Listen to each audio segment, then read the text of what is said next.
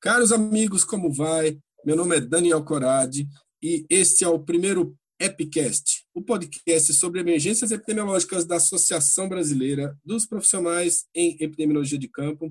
O site da ProEP é proep.org.br. Acesse lá, dê sua opinião. Inclusive, você pode ouvir esse podcast lá tranquilamente. Bem, não haveria momento melhor para a gente estrear esse podcast, que já vem sendo pensado há algum tempo por alguns colegas da associação, e a ideia desse podcast é discutir semanalmente, se a gente tiver fôlego, claro, as emergências epidemiológicas que ocorrerem no Brasil e no mundo. Vamos discutir com os especialistas da própria PROEP e também com convidados. E como não podia ser diferente, na estreia desse programa, vamos tratar do que? Coronavírus. Não podia ser outro tema, o tal do isolamento vertical. O que é esse isolamento vertical? Onde ele está sendo aplicado? Tem sentido aplicar isso no Brasil? Para falar sobre isolamento vertical e todas as outras posições de isolamento que já foram inventadas durante essa pandemia, nós vamos receber três associados com muita honra: Alexandre Menezes, Daniele Queiroz e Jonas Brant. Alexandre, com quem é que eu estou falando, hein? Fala, Daniel. Olá, Jonas, Daniele. Um prazer estar aqui com vocês. sou Alexandre Menezes, sou biólogo de formação, sanitarista e epidemiologista de campo. Atualmente atuo como diretor nacional de uma ONG holandesa. É um prazer estar aqui com vocês. Ok, valeu, meu amigo. E Daniele, quem é que está falando aí do outro lado? Olá, Daniel, Jonas, Alexandre. Para mim também é um prazer estar aqui estreando o Epicast. Eu sou enfermeira de formação, epidemiologista. Estive em toda a minha carreira na vigilância em saúde e espero poder colaborar com a discussão com esse tema que é tão relevante para os nossos dias atuais. Valeu, Dani. Jonas, quem é que é você aí nesse mundo da epidemiologia? Tá, pessoal, obrigado pela oportunidade de estar aqui com vocês. Eu sou médico veterinário, trabalho de, de vigilância em saúde, já trabalhei em município, estado, ministério, trabalho internacional e atualmente sou professor da Universidade de Brasília na área de saúde coletiva. Ok, muito grato por você estar aqui conosco. Vamos seguir então para discutir esse tema tão caro que está tão em discussão aqui nesse Brasil. Eu não sou jornalista, mas vou atuar aqui como âncora para trazer a, a, o debate aqui para os colegas. Então, nós vamos discutir isolamento vertical. Né? O isolamento vertical ele faz parte, o isolamento em geral, né? ele faz parte de uma medida de prevenção chamada não farmacológica. O que, que é isso? São medidas que são utilizadas para controlar doenças, mas que não têm nenhum produto farmacológico associado a ela. Bom, o objetivo do isolamento social é reduzir a velocidade da transmissão do coronavírus. Para quê? Para que uma proporção menor da população fique doente ao mesmo tempo. Então, se a proporção é menor, a população que vai adoecer ao mesmo tempo é menor e, com isso, os hospitais não vão ficar superlotados e não haverá o colapso do serviço de saúde durante um determinado período de tempo. Bem, o isolamento vertical foi apresentado pelo governo federal no boletim de 6 de abril, na fase em, em que a epidemia ainda é chamada de localizada, ou seja, os casos ainda não estão aceleradamente ocorrendo, a transmissão não está totalmente disseminada, nós deveremos isolar, então, somente aquelas pessoas que pertencem a grupos de risco. Que grupos de risco são esses? Maiores de 60 anos, pessoas com cardiopatias graves, doenças pulmonares graves, os diabetes imunossuprimidos, gestantes, pessoas com obesidade, pessoas com doença renal crônica. São vários grupos de risco, então. Todos eles deverão ficar em casa, não poderão circular. Já para o isolamento horizontal, todo mundo deve ficar em casa, não há grupo de risco todo mundo deve ficar em casa para que a epidemia ocorra de maneira muito mais lenta e que os serviços não entrem em colapso. Bom, Alexandre, para você, tem algum sentido utilizar o isolamento vertical ou distanciamento social seletivo como arma para combater a Covid-19? Olha, Daniel, eu, eu acho que é um tema, como você falou no começo, que se apresenta num momento essencial para a gente debater, né? E eu acho que, como todo, todo bom debate, a gente precisa estimular as pessoas para uma reflexão. Então, eu queria tentar fazer isso, né? Ver se a gente consegue estimular a reflexão das pessoas. A gente tem aí uma doença que não tem vacina. A gente já tem também vários estudos que mostram que a viabilidade né, dos vírus desse grupo em objetos, incluindo roupas e outros objetos pessoais durante horas e às vezes até durante dias, né? Uma parte importante né, das pessoas, isso é um, isso é um outro dado é, relevante também na Covid-19, uma parte importante das pessoas que estão infectadas não tem sintomas, mas podem transmitir a doença. É uma doença de transmissão respiratória, né? Então a gente é muito difícil saber para quem que a gente transmitiu. O que é que eu sugiro é, enquanto reflexão? É, quais são os grupos que estão fora do risco de desenvolver a doença, né? Eles são orientados a sair do isolamento, se a gente considerar aí o isolamento vertical. Eles vão evitar o contato com pessoas que são dos grupos de risco, ou seja, eles vão estar seletivamente isolados, eles não vão ter contato com essas pessoas que estão liberadas para transitar. Então a gente tem aí realmente que fazer uma reflexão a respeito disso, né? E, sobretudo, para que a gente entenda principalmente quem são essas pessoas do grupo de risco. A gente tem certeza a quem a gente pode informar é, e orientar que fique isolado? Era isso que eu queria colocar inicialmente aí para a gente trazer para reflexão e para o debate. É interessante. O que você está dizendo é que o isolamento vertical, na verdade, não vai ou vai proteger muito pouco esse grupo de risco, né? Porque essas pessoas vão estar sempre em contato com as pessoas que estarão circulando. É interessante, um dado que saiu, inclusive, numa reportagem da Folha, que é oriundo do IBGE, é de que 25% dos idosos, que é o grupo de risco com maior número de, de pessoas, né, há mais de 60 anos, no caso de todos os grupos de risco, 25% desses idosos não vivem sozinhos, vivem com três ou mais pessoas em casa. Então, isso que você traz é bastante relevante. Daniele, o isolamento vertical já foi aplicado? Ele já foi aplicado com sucesso em algum país? Você tem algum relato para contar para a gente sobre isso? É, Daniel, eu queria só resgatar aqui brevemente como surgiu essa, essa orientação, essa, essa recomendação de isolamento vertical.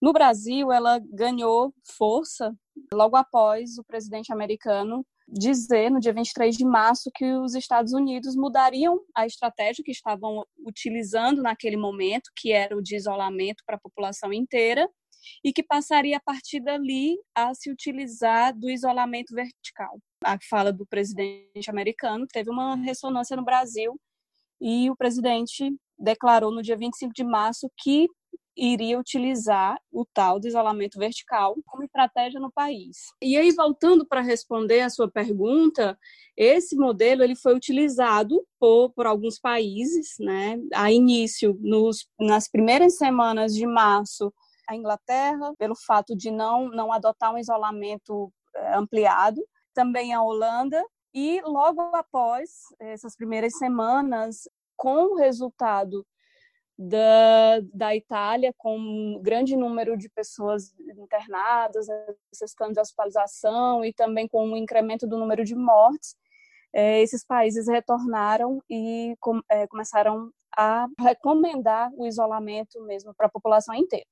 Mas, caso da Coreia do Sul e do Japão, que além do isolamento vertical, eles utilizaram também a testagem em massa da população para identificar que pessoas estavam transmitindo a doença, estão transmitindo a doença, e essas pessoas elas, elas eh, são monitoradas em tempo real em relação ao seu deslocamento, tanto essas pessoas que tiveram teste positivo, como os seus contatos. Elas recebem todo um aporte do governo, né? então, um aporte dos familiares para que eles se mantenham isolados de forma segura, né? com, com, com relação às necessidades básicas, né? alimentação, e também o governo prevê o, suficiente para que eles se mantenham no conforto. Então, é, o que a gente pode é, concluir é que somente o isolamento vertical ele não é uma medida eficaz para proteger essa população de risco.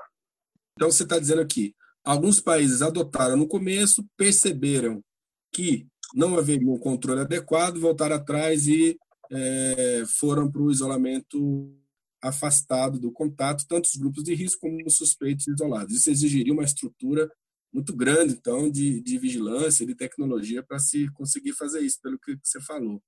Jonas, você vê alguma possibilidade desse isolamento vertical funcionar no Brasil na atual condição da nossa vigilância epidemiológica para a Covid-19?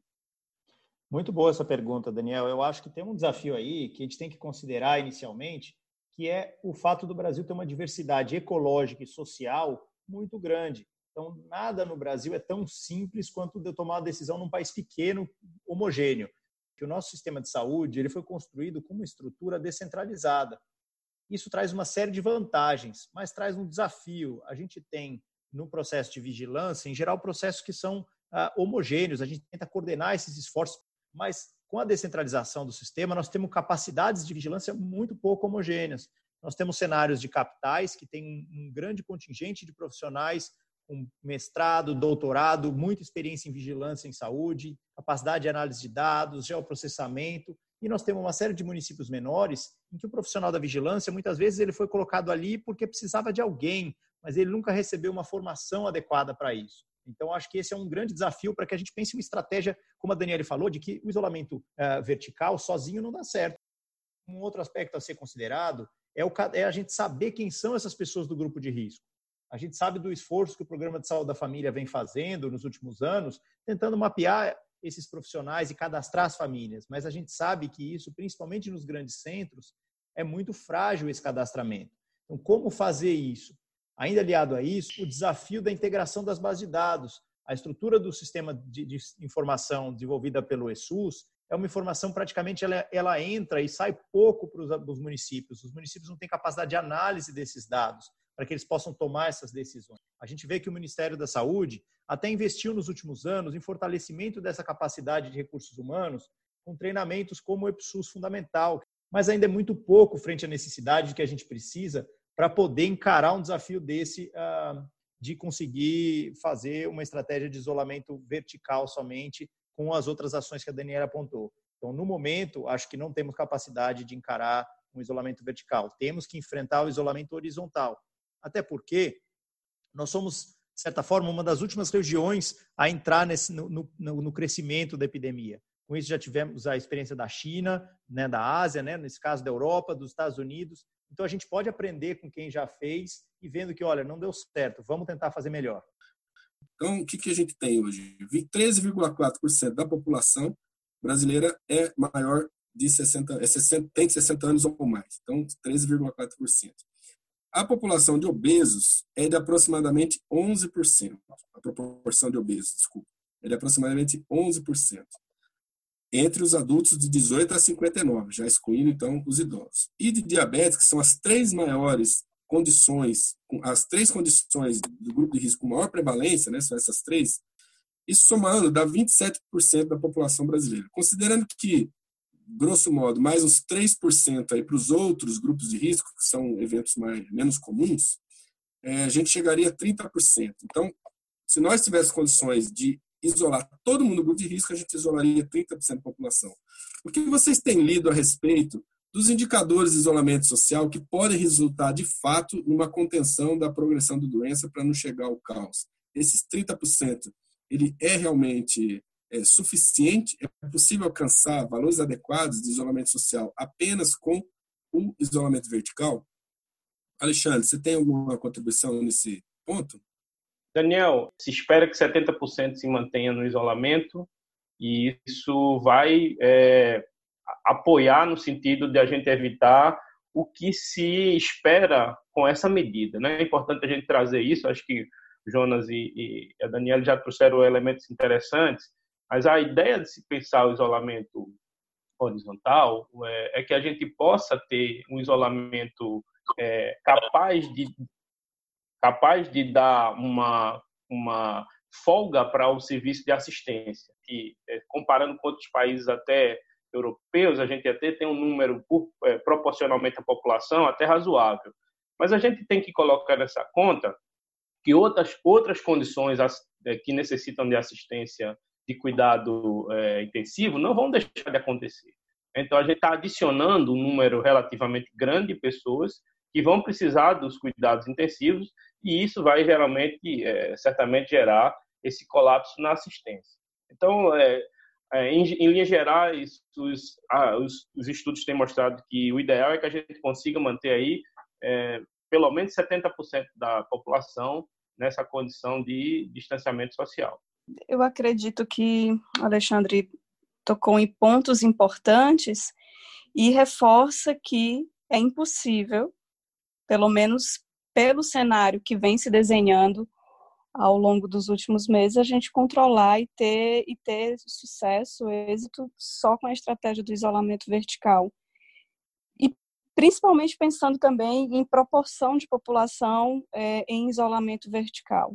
O que tem se mostrado mais efetivo, e aí eu, eu trago a fala do Jonas, a gente está vivenciando a, a, epidemia depois de é, dos outros continentes.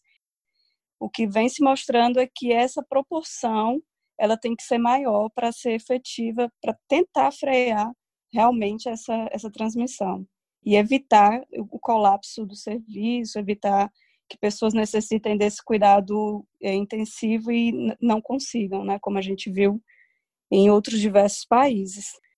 Certo. Jonas, você acha que esse número de 70% é um número que tem se discutido e ele é o que tem se mostrado mais é, adequado para se reduzir a velocidade da transmissão? Então, Daniel, eu acho que é, tem uma série de grupos está trabalhando modelagem, né, tentando descobrir como é que a doença se comporta e como é que a gente pode mexer nessas ações para poder entender o que, que suspende, o que, que mantém mas ainda não há muito consenso sobre isso. O que a gente consegue perceber é que hoje nós não temos nenhuma arma contra a, a epidemia. A única coisa que se mostrou efetiva foi o isolamento, foi a única forma da gente reduzir a transmissão. Nós não temos esses equipamentos de proteção individual em quantidade suficiente no país. E aí nós temos um outro desafio: nós não temos médicos suficientes no país, intensivistas, enfermeiros intensivistas, ou seja, uma série de profissionais que são estratégicos. Nós não temos o volume de, de equipamentos hospitalares para atender essas pessoas. Então, a melhor medida no momento é a gente garantir o isolamento até que a gente consiga ter uma estratégia para tratamento dessas pessoas. Uma série de estudos estão ocorrendo nesse momento para poder responder qual a melhor forma de tratamento. Já saiu a possibilidade de mais um possível remédio que estão testando o tratamento. Então, acho que nós estamos avançando nisso. Acho que um aspecto importante que a Daniele trouxe lá atrás é o aspecto do amparo social.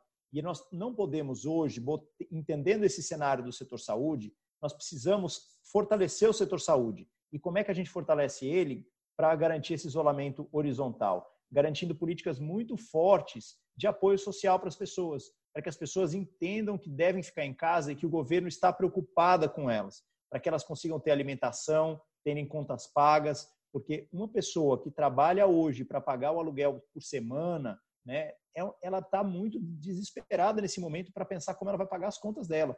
Como é que eu me organizo no meu município, na minha secretaria estadual, no, ou enfim, convencer o país a avançar em medidas robustas e rápidas em termos de apoio social? Eu acho que é uma função importantíssima até que a gente consiga ter um tratamento e consiga organizar melhor a nossa estratégia de vigilância para poder fazer uh, esse volume de testes que a Daniela apontou e o rastreamento dos contatos. Perfeito. Uma última pergunta para a gente já finalizar o nosso podcast. Ontem, o Supremo Tribunal Federal definiu que os estados e os municípios têm autonomia para decidir sobre as formas de é, isolamento social. Né? Vocês acham que o impacto dessa decisão vai ser positivo ou negativo? O que vocês pensam sobre isso? Eu sei que é uma decisão ainda nova, não sei se vocês tiveram tempo também para refletir sobre isso, mas o que, que vocês pensam? Eu, eu, eu imagino que é, inicialmente pode dar alguma confusão, porque alguns estados vão estar isolados, em quarentena ou em isolamento é, total, outros em isolamento é, vertical, e isso vai acabar se mostrando na mídia de maneiras diferentes. O que vocês pensam? é um, é um ponto bastante interessante. Né? A gente tem aí o, o respeito né, aos, ao que a gente já buscou lá constitucionalmente, né? a gente tem uma Constituição que precisa ser respeitada, mas longe né, da gente estar tá falando de medidas é, militarescas, a gente precisa, e isso está claro dentro de todos os instrumentos de resposta. Né? Quando a gente constrói planos de contingência, e isso a gente, esse, esse exercício a gente fez lá atrás, né, em 2005, quando a gente é, começou a discutir o plano de contingência para enfrentamento da pandemia de gripe, eu acho que é importante que se tenha claramente é, uma, uma linha né, que diferencie resposta coordenada de autoritária. Mas é importante que a gente tenha um discurso homogêneo, na medida em que se determina a, a, autonomia nesse sentido de tomar medidas, a gente tem que analisar pelos seguintes aspectos, né? É, o Jonas colocou muito bem quando ele, quando ele mencionou que, para além da questão é, da falta de leitos, a gente tem a falta de uma série de outros é, itens que são necessários para que a gente tenha conta de atender uma demanda que vai passar do normal. Eu acho que a gente delegar para um determinado município, que muitas vezes não tem essa condição, a decisão técnica para para se tomar uma medida fundamental, né, que pode significar é, um, um, caos, né, uma decisão errada pode significar um caos, eu acho que é bastante preocupante. Eu acho que isso é importante do ponto de vista constitucional, mas é preciso se resgatar o que a gente já vem discutindo historicamente aí nos, na, nos planos de preparação, é, no, no, regulamento sanitário internacional, né, que a gente traz, sobretudo, a articulação entre poderes e, uma, e, uma, e decisões coordenadas. Mesmo que haja uma decisão judicial nesse sentido, é, é fundamental e é, seria muito importante que houvesse esse movimento partindo do governo federal no sentido de trazer a discussão para uma resposta coordenada. Essa é, é a minha opinião. Eu também penso que os estados vão recuperar um papel muito relevante agora com essa responsabilidade que acabou tendo é, com essa decisão do Supremo. Né? Então, o governo federal na articulação e os estados vão ter um papel bastante relevante. Dani, você quer contribuir com mais alguma coisa nesse, nessa, nessa parte? A gente já vai caminhando para se despedir. Gostei muito de escutar o, tanto Alexandre como o Jonas falando sobre esse ponto. E realmente, é, eu estou aqui no Ceará, estou colaborando com a resposta e montar todo o quebra-cabeça para ter um cenário para a tomada de decisão do gestor é algo que vem sendo bem desafiador. A dificuldade é extrema, né? Isso porque o Estado, o nível de, de governo estadual, ele, ele está bem à frente, bem atuante para que os municípios eles estejam apoiados, pelo menos nessa, nessa análise mais, mais robusta e mais, mais detalhada, entendendo que o dado surge, né, a, a, a ocorrência surge no município, mas por vezes aquele gestor ele não não conhece, não não toma conhecimento do que ocorre no seu território. Então, eu também olho como meio copo cheio, Daniel. Né? É um momento para que as equipes de vigilância se fortaleçam, estejam estejam juntas, entendendo como é, entendendo um pouco né, dessa dessa conduta que vai que deve ser conjunta, não só um território, mas para um conjunto de municípios que têm as mesmas características e que estão nas mesmas região, regiões, estão na mesma região né, de atuação ali no território, com as mesmas dificuldades. Mas eu acredito que é um, é um momento é, positivo para que a, aquela decisão seja acertada para o território. Ela é um fortalecimento para a gestão local, se apoiada tecnicamente pensando que a nossa única estratégia é o isolamento, por enquanto, né? Como já foi falado, não tem uma medicação, a vacina, então é a estratégia de isolamento, que é o que a gente está falando aqui a todo tempo. Ok, muito grato. Nós vamos encerrando por aqui esse podcast. Vocês ouviram Jonas Brant, Alexandre Menezes e Daniele Queiroz. É muito grato para vocês. Até uma próxima oportunidade e um abraço para todos. Este foi então o webcast, o podcast sobre emergências epidemiológicas. Assine o nosso canal, divulgue esse podcast para os amigos, nos siga nas nossas redes sociais e já estamos adiantando que o próximo tema do, do, do, do webcast será a organização da vigilância epidemiológica municipal em tempos de Covid-19, fazendo um link com o final da nossa discussão. Então, um grande valor de P para todos e uma ótima associação causal. Até semana que vem. Um abraço.